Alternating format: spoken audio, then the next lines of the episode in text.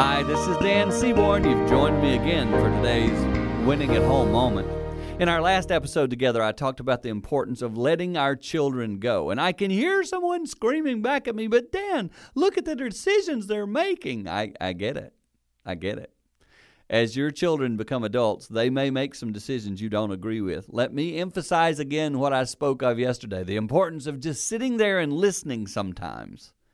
Of course, you get to speak into those opportunities when it arises, but make sure you're not forcing your opinion on your kids. It just simply won't work. Give them guidance. And in most cases, I tell parents, they already know what you think. If they're doing something that doesn't align with what God teaches, if they're doing something that doesn't align with what your family stands for, they know it.